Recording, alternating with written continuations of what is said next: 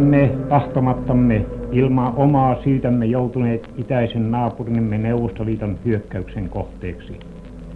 Historia toistuu, sillä vuosisatojen kuluessa on kansamme saanut samalta taholta kokea kohtalomme raskaimmat iskut. Suomi talvisodassa sarjan tässä osassa kerrotaan, miten sota näyttäytyy tiedotusvälineissä sekä kotimaisissa että ulkomaisissa. Talvisota oli suomalaisten suuri hetki maailman polttopisteessä. Sitä ei voi verrata oikein mihinkään tapahtumaan sen jälkeen, eikä ennenkään sotaa. Suomelle vain verraten tuntematon pikkuvaltio jossain pohjoisessa, olihan se ollut itsenäinenkin vasta parikymmentä vuotta. Talvisota kuitenkin käänsi maailman huomion Suomeen. Itse asiassa maahamme oli alkanut kerääntyä kansainvälistä lehdistöä jo hyvissä ajoin ennen sodan syttymistä. Poliittisen historian dosentti Martti Julkunen. No, suurin osa oli tullut sen takia, että olympialaiset oli tulossa vuonna 1940 ja niitä haluttiin seurata niiden valmisteluja.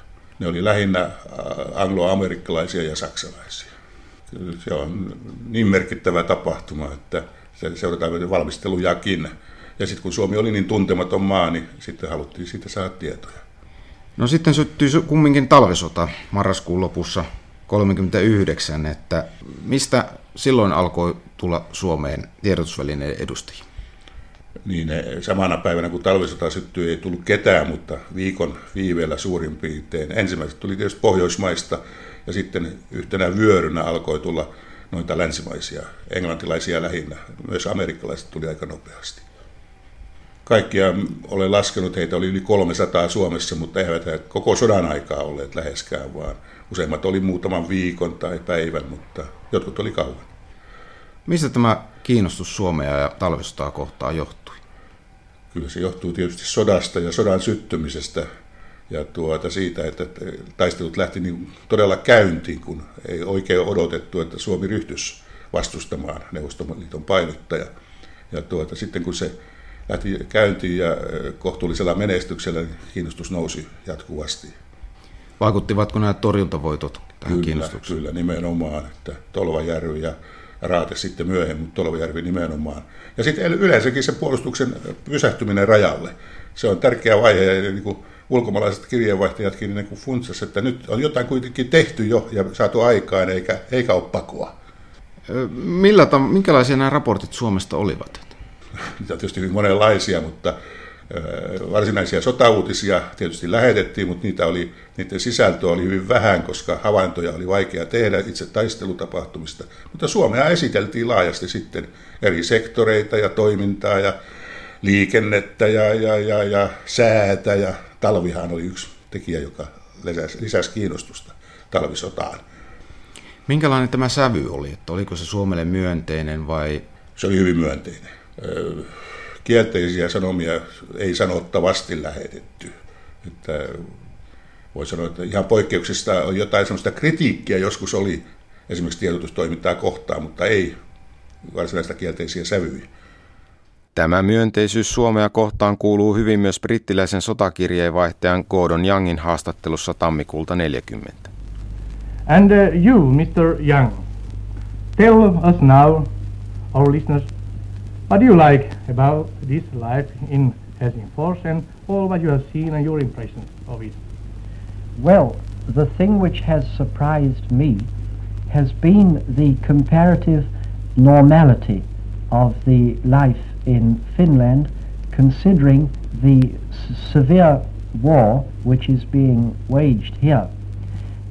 Minua on ihmetyttänyt, että elämä täällä on normaalia. Ennen Suomeen tuloani kaksi ystävääni Britannian ilmavoimista kertoi, että on vaarallista mennä Suomeen.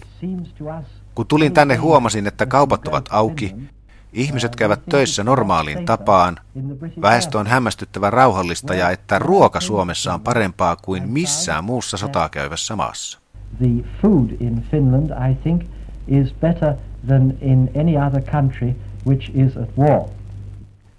Pääosa Suomessa majailleista ulkomaisista kirjeenvaihtajista asui Helsingissä hotellikämpissä. Siellä toimittaja Jankin lienee suomalaiseen ruokaan tutustunut.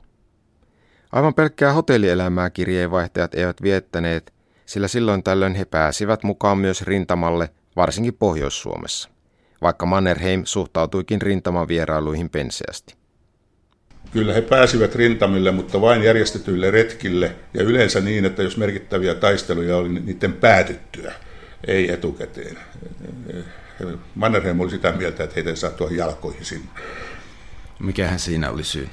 No ei, tietysti, ettei paljastu jotain keskityksiä tai suunnitelmia tai muuta, niin lähinnä siinä on syynä. Mutta myöskin semmoinen varovaisuus lehdistöä kohtaan tai mediaa kohtaan. Myös Rovaniemellä oli yksi keskus, ja sitten tuota, jota veti sitten kuuluisa kenraali Vallenius, joka oli hyvin lehtimiesystävällinen, entinen lehtimies itsekin. Ja kun hän sitten tuli pohjoisen komentajaksi, niin hän kokosi sinne sanoisi, esikuntansa ja tiedotuspaikkansa, ja sinne, siellä oli useimmiten pari kolmekymmentä lehtimiestä paikalla, ja hän jututti niitä, kertoi niille paljon asioita ja vei rintamalle, paljon enemmän kuin muualla. Ja, se, ja siitä nousi maine tästä Vallennuksen, miten sanoisin, hohto, että hän on hyvä mies lehtimiesten näkökulmasta. Mannerheim ei aina tykännyt. Niin, miten Mannerheim suhtautui Mannerheim Hän tavallaan kielteli, mutta ei voinut kokonaan sanoa, että ei saa tehdä. Ja tuota, Mannerheim olisi paljon välittänytkään, mä luulen, että toimi niin kuin halusi. Ja meni lehtimiesten mukana myöskin reissuille ja, ja oli sillä lailla näkyvissä. No, olivatko nämä kansainväliset, saivatko he samaa tietoa kuin suomalaiset, vai olivatko suomalaiset eh, tiedotusvälineet jollain tavalla paremmassa asemassa? Kyllä periaatteessa samaa tietoa oli, mutta tietysti ulkomaalaisten kohdalla on muistettava, että heillä on kielimuuri Suomessa. Ja tuota, he joutuvat niin kuin nojaamaan joko ihmisiä, jotka tulkkasivat, tai sitten saivat vierailla kielillä ilmoituksia, jotka kyllä olivat suunnilleen samanlaisia kuin suomalaisille lehdistöllekin. Kuinka tärkeinä nämä ulkomaiset tiedotusvälineet sitten pitivät talvisotaa? Oliko se ihan ykkösuutisia? Kyllä se oli. Se oli, se oli sanotaan Euroopan laajuisesti ja osittain Amerikankin laajuisesti täysin yksi, y, ykkösuutinen. Jonkun verran sitten myöskin Etelä, tuolla Afrikkaan päin ja Etelä-Amerikkaan päin oli ykkösuutinen, jonkun verran Japanissakin, mutta nimenomaan täällä Manner-Euroopassa. Esimerkiksi Englannissa niin talvisota oli ykkösuutinen yhtä päivää lukuun ottamatta. Ja se oli, mä en muista mikä päivä se oli, mutta kun Graf Spee taistelulaiva upotettiin tuolla Etelä-Amerikan rannikolla, niin silloin se meni edelle. Kaikkina muina päivinä talvisodan aikana Suomi oli etusivulla. uutisoitiinko siellä todellakin joka talvisodan päivästä? Kyllä, jatkuvasti. Ja, ja yleensä lehtimiehet lähetti kerran päivässä sanoman. Ja he saivat tiedotteet, viralliset tiedotteet noin kello 16 ja sitä alkoi puhelimet käydä. Helsingissä olevat ulkolaiset sanomalehtimiehet ovat kokoontuneet tavanmukaiseen vastaanottoonsa eräässä hotellissa täällä Helsingissä. Tilaisuuden on järjestänyt valtioneuvoston tiedotuskeskus. Täällä on kova hälinä vihreäverkaisten pöytien ympärillä. Kaikkien baabelin kielten sekamelska hallitsee ja vallitsee. On tuskin kieltä, jota täällä ei nyt juuri kuulisi puhuttavan. Täällä on huolettomia, parkkiintuneita lehtimiehiä ja joukossa myöskin useita pirteitä nuoria naisreportereita, joita eri maiden sanomalehdet ja suuret uutistoimistot ovat lähettäneet sotakirjeenvaihtajikseen tänne Suomeen. Päämajan tiedonanto on juuri jaettu erikielisinä käännöksinä läsnä oleville, ja lehtimiehet ovat hyökänneet suin päin paperit mukanaan puhelimiin, joita on pidetty useissa tapauksissa avoinna jo pitkät ajat määräpaikkoihinsa. Suuret lehdet ja uutistoimistot kilpailevat nimittäin hinnalla millä hyvänsä siitä, kuka ensinnä saa perille toimitetuksi tietonsa ja välitetyksi ne edelleen painettuna suurelle yleisölle lehtien miljoonapainosten palstoilla. Tässä vieressäni sanelee eräs amerikkalainen lehtimies selostustaan suoraan Atlantin toiselle puolelle. Uh, 600 dead in the Battle of Kelja. But well, that's some news that uh, the Finnish newspaper agency has got from the Northern Front. But it's reliable. Yes, it is reliable. I think so. In the Battle of Kelja, ja keskustelu ryöppyä edelleen vilkkaana. Tässä skandinaaviset lehtineekerit esittävät juuri vieressäni unkarilaisten virkaveljiensä säestäminä kyselyjä toinen toisensa jälkeen. Näin,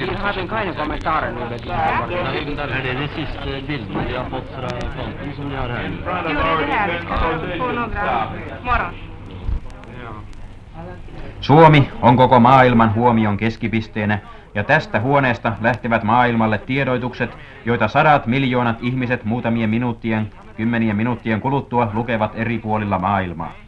Ja toiset rintamilla parhaillaan olevat lehtimiehet kertovat myöskin sieltä jostakin lukijoilleen ihailevia kuvauksia meidän poikiemme uroteoista taistelussaan ryssiä vastaan, vapautemme ja koko ihmiskunnan asian puolesta. Miten esimerkiksi tämä kysymys laukauksista uutisoitiin maailmalle? Se uutisoitiin ensiksi se, että tämmöisestä on tiedotettu, ei muuta, mutta sitten muutaman päivän kuluttua alettiin välittää tietoa, että se ei voi olla suomalaisten tekemä se ammunta, vaan sen täytyy nyt tapahtua jotain erityistä ja muuta. Mutta eivät kyllä voineet sanoa, että mitä tapahtui, ennen kuin sitten muutamien viikkojen päästä suomalaiset tiedottajat selvitti sitä, että ei voitu ampua Suomen puolella laisinkaan. Perustuiko tämä tieto johonkin faktaan vai oliko se enemmän niin kuin uskomusta? Suomalaisten tiedottajien viesti se oli, ei sitä voinut mihinkään faktaa perustaa ja ei sitä voinut kukaan tarkentaakaan mistään. Millä tavalla uutisoitiin näistä ensimmäistä sotaviikoista ja varsinkin näistä torjuntataisteluista? Niin, ensimmäiset sotaviikot on semmoinen, että täytyy muistaa, että kaikki luulivat, että Suomi häviää. Ja siinä oli semmoinen niin odottava mieliala, mutta sitten kun alkoi näkyä, että se pysähtyy se vastustajan hyökkäys, niin sitten alkoi tuota, hyvin positiiviset kuvaukset ja, ja alettiin oso, väittämään, että suomalaiset pystyy puolustamaan, pystyy estämään tankkienkin tulot ja, ja sitten nämä suuret voitot, torjuntavoitot, nähän sitten oli suurta mediatapahtumaa, sinne pääsivät ulkomaiset lehtimiehetkin jälkeenpäin katsomaan paikkoja ja ne on hyvin, hyvin dramaattisia ne kuvaukset, joista, joita sieltä lähti sitten maailmalle. Minkä tyyppisiä? No semmoisia, että siellä ranskalainen saattoi kuvata, että se on kuin Danten maisema kuolleita siellä ja täällä ja joka paikassa. Taikka sitten joku englantilainen vähän kuivakkosti, että kuolleita oli, kuin, kuolleita oli kuin lehtiä maassa siellä ja niin edespäin. Tämmöisiä tyyppisiä ilmaisuja. Ehkä aamun kauneus teki venäläisten hirveän romahduksen vieläkin kaameammaksi, kun saavuimme paikalle. Tulimme täydellisen kauhun näyttämölle. Neljän mailin matkalla tiellä ja metsässä oli miesten ja hevosten ruumiita, tuhottuja tankkeja, kenttäkeittiöitä, autoja, asidenkuljetusvaunuja, karttoja, kirjoja ja vaatekappaleita. Ruumiit olivat jäätyneet yhtä koviksi kuin kivettynyt puu, ja niiden iho oli mahongin värinen. Jotkut oli pinottu päällekkäin kuin jään. Niitä peitti vain armelias lumivaippa. Toiset lojuvat haarat levällään puita vasten irvokkaissa asennoissa. Kaikki olivat jäätyneet siihen asentoon, johon olivat kuolleet. Näin yhden, jonka kädet olivat painautuneet vatsassa olevalle haavalle, toisen, joka oli yrittänyt aukaista takkinsa kaulusta, ja kolmannen, joka pateettisesti puristi käsissään halpaa, vaalein lapsellisin värein tehtyä maisemakuvaa. Se oli ilmeisesti ollut Kalleen omaisuus, jonka kaatunut oli yrittänyt säilyttää, kun hän pakeni puitten sekaan. Heitä oli kaikkialla, satoja ja satoja irvokkaita puisia ruumiita. Näin apokalyptisin sävyyn kuvaili amerikkalainen sotakirjeenvaihtaja Virginia Coles Raatteentien näkymiä Suomussalmella. Helmikuun alussa 40 Neuvostoliiton suurhyökkäys käynnistyi ja sotatilanne muuttui radikaalisti. Se näkyy myös suomalaisten antamissa tiedoissa ulkomaisille kirjeenvaihtajille. Helmikuussa eli alettiin kun raportoida vaan kiihtyneistä pommituksista ja niin edespäin, jotka tietysti vastasikin suurin piirtein tapahtunutta. Mutta sitten kyllä oli semmoinen väli, että suomalaiset eivät antaneet tietoja sitä, mitä venäläiset etenee. Ja, tuota, ja siinä meni ehkä kuukauden päivät niin, että maailma lehdistö ja lehtimiehet oli jäljessä tapahtumasta, eivätkä tienneet. Ja sitten alkoivat kyllä epäillä että nyt tiedotus ei toimi. Ja sitten maalis, tuota, helmikuun loppupuolella tuli sitten tarkempia tietoja, että suomalaiset on perääntyneet tiettyjä asemia ja niin edespäin ja niin edespäin. Sitten se alkoi, niin kuin, ja sitten, sitten alkoivat myöskin viittaukset siihen, että tämä ei voi jatkua kauan. Eli että Suomi on vähän tappion edessä. Eli sensuuri iski siinä vaiheessa, kun jouduttiin perääntymään? Kyllä, se oli pari viikkoa semmoinen välivaihe, että ei oikein kunnolla tiedotettu. Tai tiedotettiin, mutta väärin tai sano, toi, ehkä parempi sanota, ei puhuttu sitä, mitä olisi pitänyt puhua. No söikö se jollakin tavalla suomalaisen tiedotuksen uskottavuutta näiden ulkomaalaisten ei, nimissä? Ei varsinaisesti. Kyllä siellä useimmat, siellä jälkeenpäin kun he ovat kuvanneet sitä, niin, niin useimmat sanoivat, että oli ymmärrettävää, että täytyy tehdä näin. Eli että he kyllä tajuaa sen, että puolustajan täytyy vähän miettiä, mitä sanoa. Ja ei se niin pahasti vaikuttanut, kovin pahasti vaikuttanut. Millä tavalla kotirintamalta raportoitiin? Kotirintamahan sai, kun äsken oli puhetta sankari ja tarinoista, niin kotirintamahan sai tavallaan myös sellaisen, koska oikeastaan koskaan tai kunnolla ainakaan eivät olleet kotirintamat tottuneet sota ulottuu sinne. Espanjan sisällissodassa oli joitakin tapahtumia, Puolan valtauksessa oli joitakin tapahtumia, mutta tämmöinen jatkuva joutuminen sodan kohteeksi oli uutta ja se herätti niin kuin sympatiaa ja, ja sääliä ja myötätuntoa ja niin edespäin ja sitä, siitä paljon sitten kirjoitettiin. Pommituksista. Pommituksista nimenomaan. Ja niitä, kuinka ne menevät sitten sairaaloihin tai muihin tämmöisiin siviilikohteisiin, eivätkä sotilaskohteisiin. Ja, ja, ja tässä on semmoinen terminologinen juttu, että totaalinen sota ei vielä ollut terminä oikein tunnettu ja, ja Neuvostoliittohan puna-arvoinhan noudatti tämmöistä totaalisen sodan periaatetta, jossa kaikki pelasi yhteen, niin nämä pommitukset kuin poliittinen hyökkäys Kuusisen hallituksen kautta, kuten kuin propagandan muu tai varsinaiset sotatoimet. Ja suomala, tätä ei vielä oikein niin kuin lehtimiehetkään tajunnut, että tämä on tämmöinen kokonaisvaltainen sota. Entäs tämä rauhanteko sitten, miten se uutisoitiin? Että tuota, Ehdothan sitten, olivat kovat. Ja... Joo. Siitä tuli etukäteen jo paria päivää ennen tämmöisiä vihjeitä annettiin. Lehtimiehet sai tietoja siitä, että on tulossa jotain. Ja sitten kun rauha tuli, niin sehän oli niin kuin koettiin koko maailman pettymykseksi. He kuvasivat tietysti suomalaisten pettymystä, mutta myöskin omaansa. Eli heidän näkemyksen mukaan vääryys oli voittanut. Mutta toisaalta sitten vähin, vähin erin alkoi muun muassa Tannerin puheen ja muiden kautta alkoi sitten tulla se, että tässä on kuitenkin säilytetty jotain itsenäisyys ja oma toimintamalta ja sillä lailla se lieveni se kuva. Yesterday afternoon was one of the most depressing I think I've ever spent. For a couple of hours or so, I walked around the streets of Helsinki. The flags everywhere were at half-mast. The streets were everywhere more crowded than I've ever seen them. I suppose the people who, while the war was on, spent most of their time at home for fear of air raids had come out into the town. Eilinen päivä oli elämäni masentavimpia. Kävelin Helsingin katuja ympäriinsä. Liput olivat kaikkialla puolitangossa.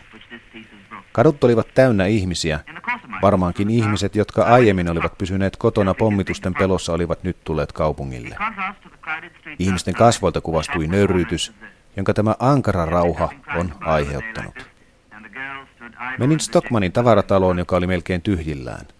Myyjät seisoivat kassoilla joutilaina ja ilottomina. Kysyin eräältä myyjältä hänen mielipidettään uutisista. Hän oli puhjeta kyyneliin, eikä pystynyt sanomaan mitään. Hänen ei tarvinnut sanoa mitään, eleet kertoivat epätoivon tunteesta. Kaikki suomalaiset ilmeisesti tuntevat samalla tavoin. Kansainväliset kirjeenvaihtajat, varsinkin ruotsalaiset, ovat myös poissa tolaltaan. Heidän mielestään Ruotsin hallitus ei ole tehnyt kaikkea voitavaansa Suomen auttamiseksi. Sen sijaan saksalaiset Suomessa ovat juhlineet rauhaa suurena diplomaattisena voittona hotellikämpissä. Tapasin myös erään Suomen armeijan upseerin, jonka tunsin. Kun yritin keskustella hänen kanssaan, hän halusi vain, että jätän hänet rauhaan. Näin kuvaili raportissaan BBCn sotakirjeenvaihtaja Edward Ward rauhantulon aiheuttamia tunnelmia Helsingissä. Rauha muutti kansainvälisen lehdistön kiinnostuksen kohdetta. Kun pari viikkoa myöhemmin Saksa hyökkäsi Tanskaan ja Norjaan, alkoi kansainvälisen lehdistön kiinnostus Suomea kohtaan selvästi laimentua. Kyllä se maailman polttopisteestä putosi melko nopeasti pois, mutta kyllä se säilyi semmoisena uutiskohteena kuitenkin jonkun aikaa ja tietysti jatkosodan aikana sitten myöskin osaltaan, mutta, mutta kyllä se putosi aika nopeasti pois. Eli lähtivätkö lehtimiehet lähti pois. Lähtivät sitten, kun Tanskaa Joo. ja Norjaa Joo. vallattiin, niin lähtivät raportoimaan sieltä. Niin, ja lännessä yleensäkin taistelut sitten alkoi, kun, kun tuota, Saksa aktivoitui ja meni todellakin Norjaan ja sitten vähän ajan päästä Ranskaan, niin kyllä siellä sitten jo kuvattavaa taas oli. No voiko tätä 105 päivää niin kuin talvisodan aikaa, niin Suomea kansainvälisen huomion keskipisteessä, voiko sitä verrata mihinkään muuhun aikaan Suomen historiassa? No ennen talvisotaa ei voi verrata. Jälkeenpäin tietysti lähelle tullaan varmasti, jos me katsotaan esimerkiksi olympialaiset 1952, niin, niin silloin oltiin ehkä lähellä samaa tilannetta. Sitten jotkut etykki, mitä niitä onkaan näitä valtiollisia tapahtumia, niin, niin, niin saattavat lähelle lähestyä samaa. Mutta ei, kyllä niin, se oli jotenkin niin yksimielisen murskaavan samanlainen yhteen, yhteen niin kuin pisteeseen johtava se kuvaus, että semmoista ei oikein ole tullut myöhemmin, mikä oli talvisodassa. Voisiko sellaista enää ollakaan? Ei, ei nykytiedotusmaailmassa enää. Ja tuota, poliittinen maailma on tietysti myöskin muuttunut, että se oli silloin niin kovin yksipuolinen se, että oli nämä ja nämä, mutta nyt on niin monipuolinen, että ei, ei, ei varmaan voi. Sota-ajan raportointia kuunnellessa on pidettävä mielessä, että raportit olivat käyneet tarkan sensuurin läpi. Se olikin varsin mittava koneisto, jonka järjestämissä alkuun kiisteltiin, kuuluuko sen johto sotilaille vai siviileille, kertoo elokuva- ja lehdistösensuuria tutkinut Jari Sedergren. Koko järjestelmä oli tällään kahdessa eri toimijassa. Oli valtion tiedotuskeskus, jota johti Urho Toivola, ja päämaja oli tietysti sitten toinen. Siellä oli oma, oma osastonsa sitä varten. Ja nämä oli aika epäselvät, kummat saa niin valla, siviilit vai sotilaat. Ja siinä kävi niin, että sotilaat saivat sitten loppujen lopuksi tämä talvisodan sensuuriorganisaatio itselleen. Se jakaantui kuitenkin käytännössä kahteen osaan siten, että muodostettiin kotialueen erillinen sensuurivirasto, Kustaa Vilkunan johtama, ja armeijalla oli sitten oma yksikkönsä.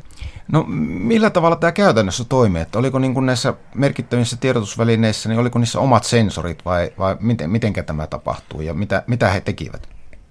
Sensorit määrättiin suurimpiin lehtiin kyllä ja se katsoi läpi Suomen ja he yksinkertaisesti lukivat keskeiset aineistot läpi ja merkkasivat ennen muuta sotasalaisuudet mielessään. Sensuuri koski lehtien lisäksi toki myös Yleisradiota. Yleisradio, joka kuitenkin käytännössä toimii aika pitkälle oman organisaationsa puitteissa, että vaikka näitä yleisiä linjoja tehtiin yhteistyössä ulkoministeriön kanssa ja valtion tiedotuskeskuksen kanssa, niin Yleisradio sitten pystyy aika nopeasti ottamaan, ottamaan omalle kontolleen. Se sai sinne oman sensorinsa, joka kävi näitä keskeisiä juttuja läpi. Yleensä Yleisradion ohjelmisto muuttuu tietysti vakavammaksi. Sinne tulee paljon valistushenkistä puhetta, miten käyttäydytään sodassa, tietysti tällaisiin yleisiin määräyksiin, valvontaan liittyviä juttuja. Paljon, paljon tällaista kulttuuripitoista valistosta ja kevyttä musiikkia ei juurikaan. Että kevyt musiikki tulee vasta sitten jatkosodassa peliin omalla tavallaan. Että hyvin niin raskasta, varman päälle tiedottavaa, isänmaallista ja hyvin vähän semmoista kevyyttä ikään kuin viihteen eskapistista tarjontaa. Pakua todellisuudesta ei juuri Yleisradio talvisodan aikana tarjonnut.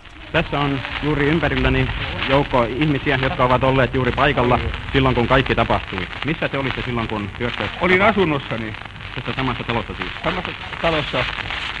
Ja puhumme justiin, että vaara on ohi. Siinä samassa kun tuli sellainen kamala räjähdys, niin.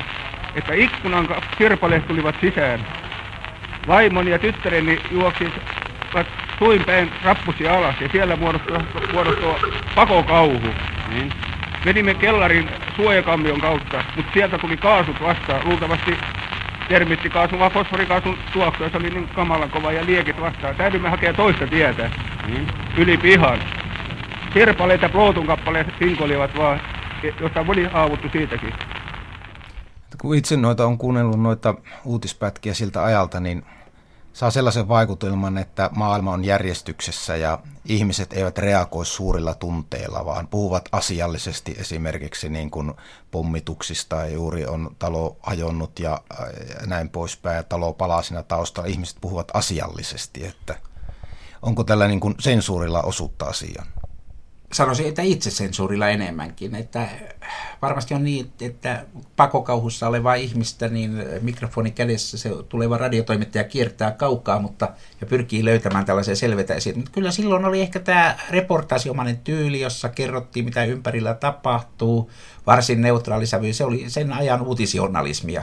Ja siihen liittyy sitten, että nämä haastateltavat olivat samalla lailla vakaita, rauhallisia ja ehkä siinä on sitten tämä mielialan ylläpitäminen tärkeää. Halutaan, ettei näitä pakokauhutunnelmia ää, synny, ei olla sillä lailla tunteisiin vetoavasti liikkeelle, että haluaisi, haluttaisiin saada katsojat reagoimaan voimakkaasti tai ää, ottamaan tämä yksittäisen jutun, vaan se kokonaisuus siitä, että pitää pysyä rauhallisena, olla järjestäytynyt, pystyä toteuttamaan kansalaisvelvollisuuksiaan ja toimia niin isänmaallisesti tässä mielessä. Että se oli se tärkein asia ja sitä ei saanut radio-ohjelmilla tai, tai elokuvilla tai lehtikirjoituksilla sitten hämätä.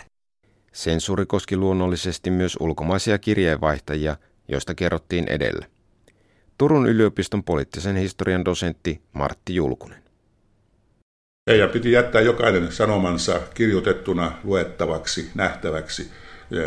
Harvemmin mitä suoraan paljon poistettiin, joskus jotain sellaista, mikä katsottiin sotasalaisuudeksi, mutta sitten sensorit kuunteli heidän puhelujaan, ja jos he eivät seuranneet niin kuin sitä, mitä he suurin piirtein olivat kirjoittaneet, niin sitten voitiin katkaista puhelut.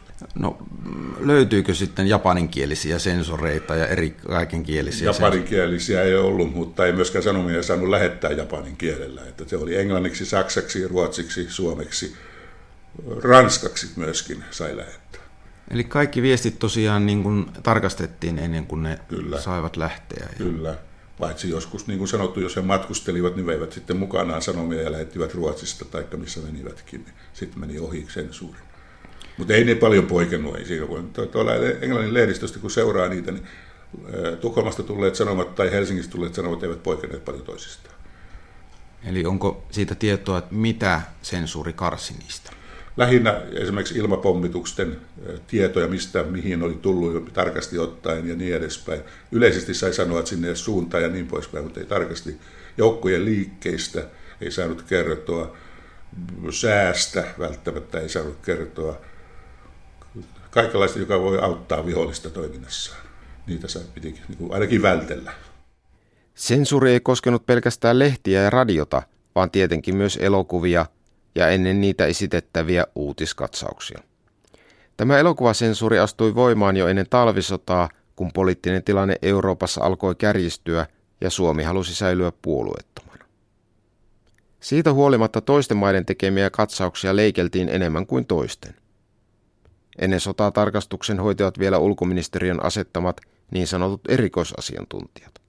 Kansallisen audiovisuaalisen arkiston tutkija Jari Sedergren kun Suomen valtio oli ikään kuin julistautunut virallisesti puolueettomaksi syksyllä 1939, se, että se ei tule tähän maailmansotaan osallistumaan, niin se tuli tietysti myös tämän elokuvasensorin lähtökohdaksi. Että jos englantilaiset esittivät jotakin saksalaisten vastaista propagandaa tai ranskalaiset esittivät sitä, niin silloin se kyllä sieltä kiellettiin. Saksalaisilla katsauksia paljon vähemmän kiellettiin loppujen lopuksi edes kohtia sieltä. Ja se perustui siihen, että saksalaisilla oli tämä puhe ja kuva balanssissa paremmin kuin näillä muilla. Eli brittiläistyyppinen elokuvapropaganda uutiskatsauksissakin oli hyvin puhepainotteista ja ne hyvin voimakkaasti hyökkäsivät vihollista vastaan, vastustajansa vastaan. Ranskalaisilla oli vähän samanlaisia taipumuksia. Että siellä on näitä loukkauksia, satelia, niitä, niihin sensuuri sitten tarttui ja leikkeli kovasti pois. Tässä sensuuri joutui aikamoiseen ongelmaan, koska alun perin he kielsivät katsaukset kokonaan, joka johti protesteihin brittien taholta. Että, että ettehän te nyt voi kaikkea kieltää, että miksi ette tee niin kuin Ruotsissa ja jossain muualla, että, että otetaan vain se pätkä pois, joka loukkaa. Ja tässä oli taas teknisiä ongelmia, koska äänitausta oli yhdessä ja ei, äänikuva on aina vaikea leikata sillä sujuvasti. Mutta tähän kuitenkin sitten lopulta päädyttiin, koska kun brittiläiset valittivat, että, että tämähän johtaa siihen, että Suomessa ollaan mykkäelokuvan tasolla niin näitä asioiden hoitamista ja uhkasivat lopettaa kaiken, kaiken materiaalin lähettämisen Suomeen. Kuten edellä jo kerrottiin, talvisodan alettua sensuurikoneiston saivat haltuunsa sotilasviranomaiset. Sillä oli yllättäviäkin seurauksia. No nyt kun sitten talvisota alkoi ja perustettiin tämä sensuurijärjestelmä, niin kävi yllättäen niin, että sensuurilinja lieveni. Eli kun tämä sensuuri muuttui ikään kuin poliittisjohtoisesta ulkoasiaministeriön erityisasiantuntijoiden ää, luomasta poliittista käsityksestä, joka oli johtanut kymmeniä kymmeniä uutisfilmien leikkauksiin. Nyt siirrytään sotasensuuriin, niin sensuuri lievenee, koska sotasensuuri talvisodassa ajatteli vähemmän politiikkaa ja enemmän sotasalaisuuksia. Eli suurin osa siitä sensuuritoiminnasta, mitä harjoitettiin, perustui jonkinlaisiin sotasalaisuuksien varjelmaan. Tietysti karttojen ja esimerkiksi näiden animaatioleikkauksien osalta jatkettiin sitä aikaisempaa linjaakin. Mutta mitä sallittiin sitten, mitä aikaisemmin ei ollut sallittu? Esimerkiksi nämä operaatiokuvaukset, niihin ei enää puututtu. Tämän, tämän kaltaisia asioita. Ja ylipäätänsä niiden siis leikkausten määrä vähenee radikaalisti. Että niitä voi sanoa, että se on hyvin lievää, se talvisodan elokuvasensuuri. Sensuurin toinen puoli on propaganda. Sitä opittiin ulkomaista kollegoilta samalla kun sensuroitiin heidän uutiskatsauksiaan. Sensuurilla on sitten sellainen käänteinen vaikutuksensa myös asioihin, niin sanottu propagandavaikutus. Ja tässä nyt näyttää siltä, että kun tämä elokuvasensuuri näitä ulkomaalaisia elokuvia, katsauksia, uutiskatsauksia sensuroi, niin sieltä löytyi sellaisia aiheita, jotka napattiinkin, vaikka ne kiellettiin siis ulkomaista elokuvista, niin napattiin omaan propagandan käyttöön. Ja näin siis sensuurilla on käänteinen vaikutus siihen, että maanturva pystyy propagoimaan. Ja se näkyy talvisodan katsauksissa, puolustusvoiman katsauksissa esimerkiksi siten, että, että näitä sotavankien kohtelua kuvataan, kun saksalaiset olivat mainostaneet, että heillä on aivan suurenmoisia sotavankileirejä olemassa näille vangituille vihollisille – niin Suomen sensuuri leikkasi sen äh, saksalaiskatsauksesta pois, mutta sitten omissa katsauksissa löytyykin yllättäen juuri samantapauksia. Ja täällähän se liitettiin sitten vielä tällaiseen käsitykseen siitä, että, että puna-armeijan sotilaille oli huomattavasti parempi olla suomalaisissa sotavankileireissä kuin omissa joukoissaan tai kotialueella rauhan aikana, koska bolsevistinen järjestelmä oli niin huono ja surkea. Hyvät kuulijat, mikrofoni on tällä kertaa vankileirillä. Olemme tällä vankileirin tai parakin käytävällä.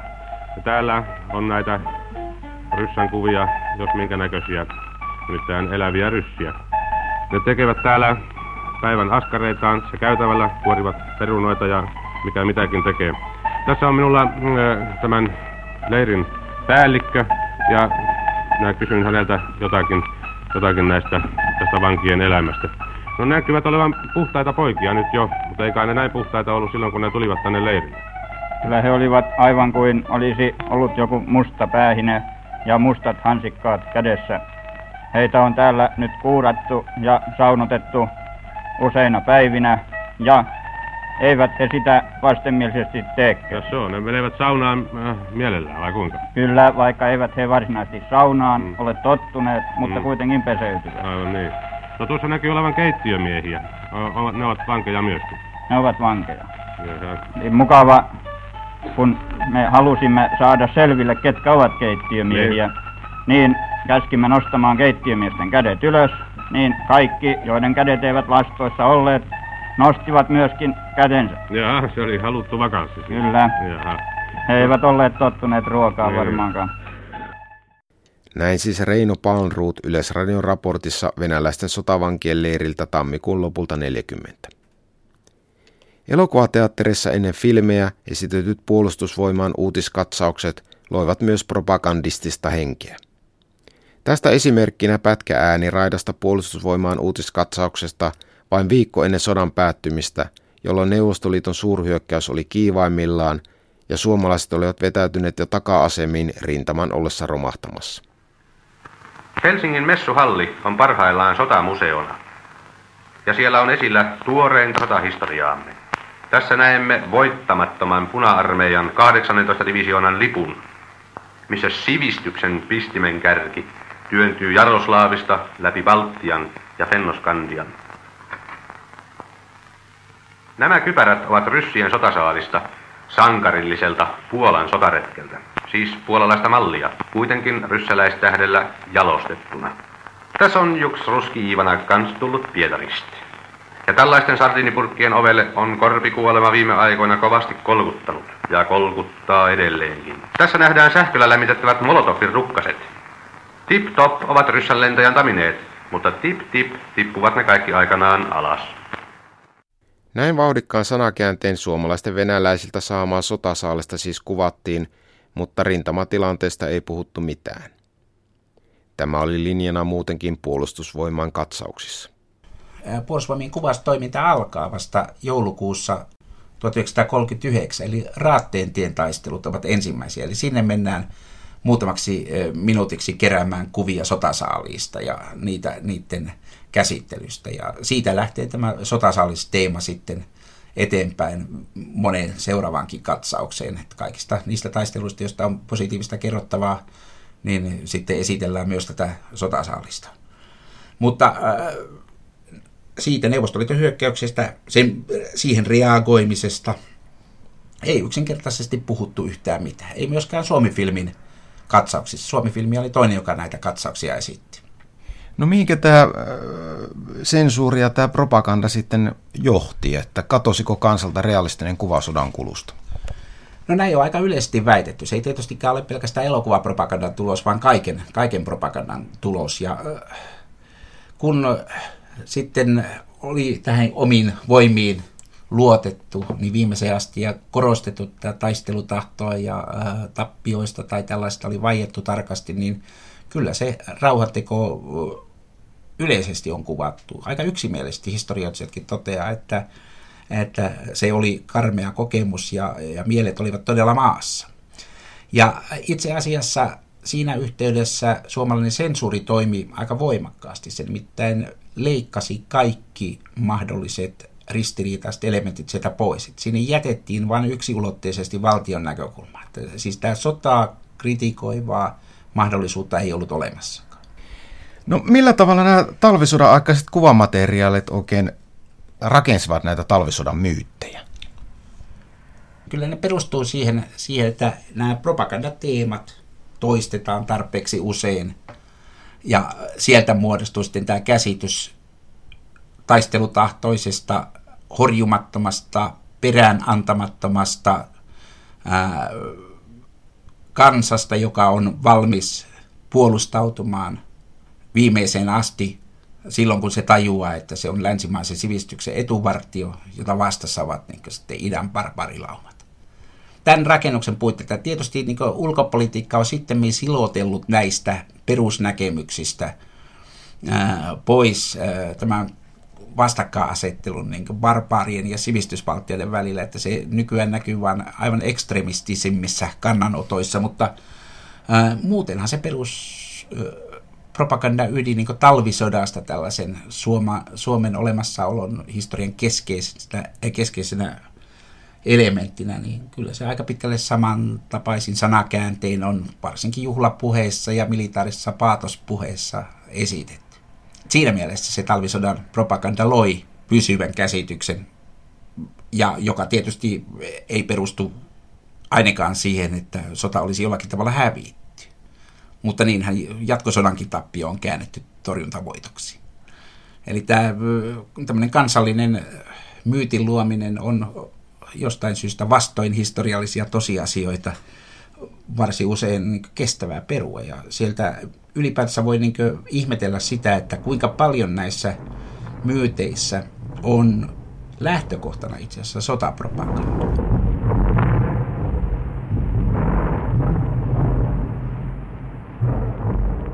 Sotapropagandan jäljet siis voivat olla yllättävän pitkät. Näistä talvisodan myyteistä ja eri aikakausien tulkinnoista puhutaan lisää ohjelmasarjan kahdessa viimeisessä osassa.